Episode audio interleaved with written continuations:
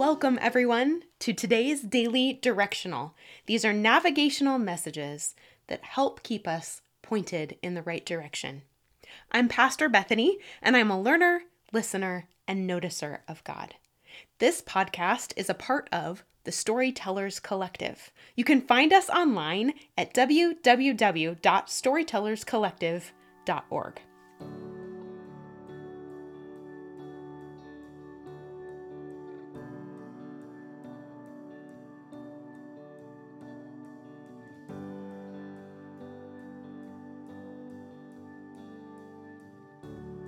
We believe God's story, as told through the Old and New Testaments of the Bible. We also believe our lives are a story that matters. When we begin to see the very real places where God's story and our stories intersect, we unlock wonder, worship, and a hope that communicates truly good news.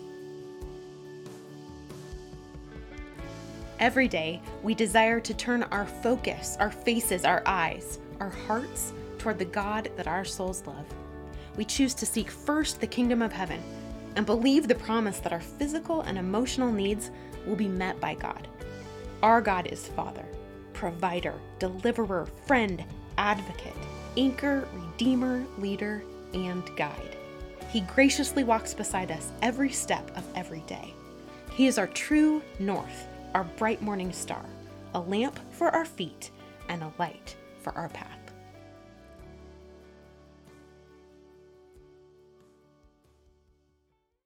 Hello, it is day five of this particular week that we're digging into James chapter 1.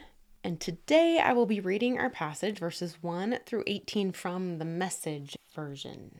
The message version is a translation that is called a paraphrase. It takes an English translation of the Bible and rewords it into accessible and modern language.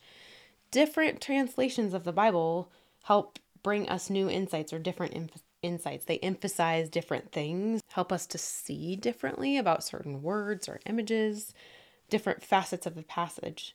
And I find that in repetition, using many different translations is usually helpful.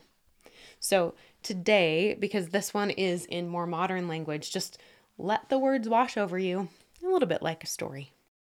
I, James, am a slave of God and the Master Jesus, writing to the 12 tribes scattered to kingdom come. Hello. Consider it a sheer gift, friends, when tests and challenges come at you from all sides.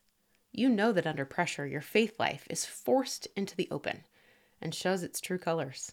So don't try to get out of anything prematurely. Let it do its work so you become mature and well developed and not deficient in any way. If you don't know what you're doing, pray to the Father. He loves to help. You'll get his help and won't be condescended to when you ask for it. Ask boldly, believingly, without a second thought. People who worry their prayers are like wind whipped waves. Don't think you're going to get anything from the Master that way. Adrift at sea, keeping all your options open.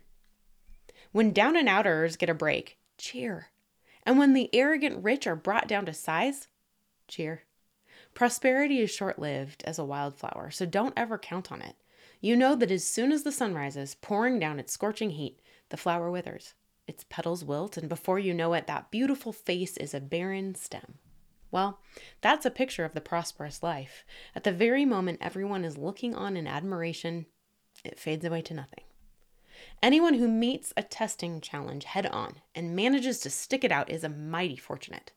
For such persons, loyalty in love with God, the reward is life and more life. Don't let anyone under pressure give in to evil say, God is trying to trip me up. God is impervious to evil and puts evil in no one's way. The temptation to give in to evil comes from us and only us. We have no one to blame but the leering, seducing flare up of our own lust. Lust gets pregnant and has a baby sin. Sin grows up to adulthood and becomes a real killer.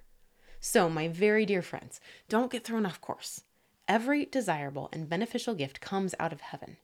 The gifts are rivers of light cascading down from the Father of light.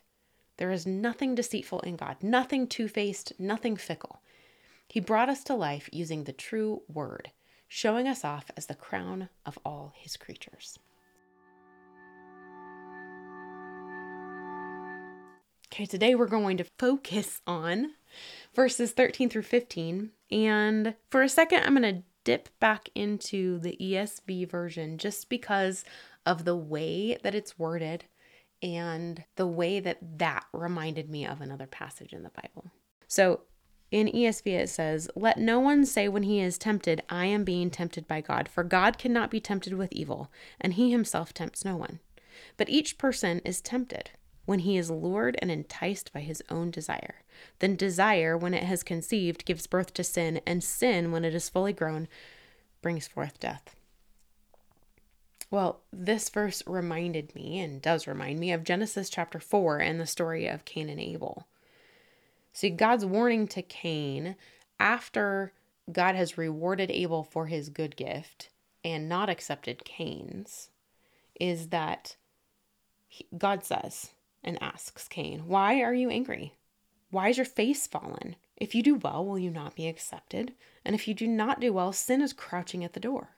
Its desire is for you, but you must rule over it. I think it's important for us to remember this that sin's desire is for us. We, as James says, are tempted and lured, and we're enticed by our own desires, not God's. And unfortunately, when we give in to those, we're giving in and given over to death.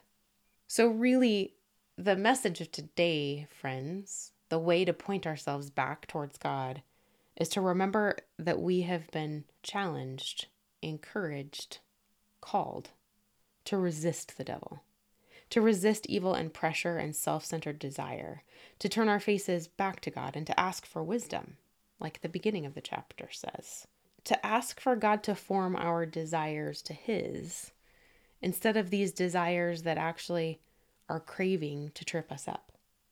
You can do it. Don't get thrown off course today. Persevere. Look forward to your crown, that crown of life that you will get in the end. Lean into maturity. Ask for God's wisdom and praise our Heavenly Father who never changes and gives and gives and gives and gives for the beautiful, beautiful gifts that He will shower on you today.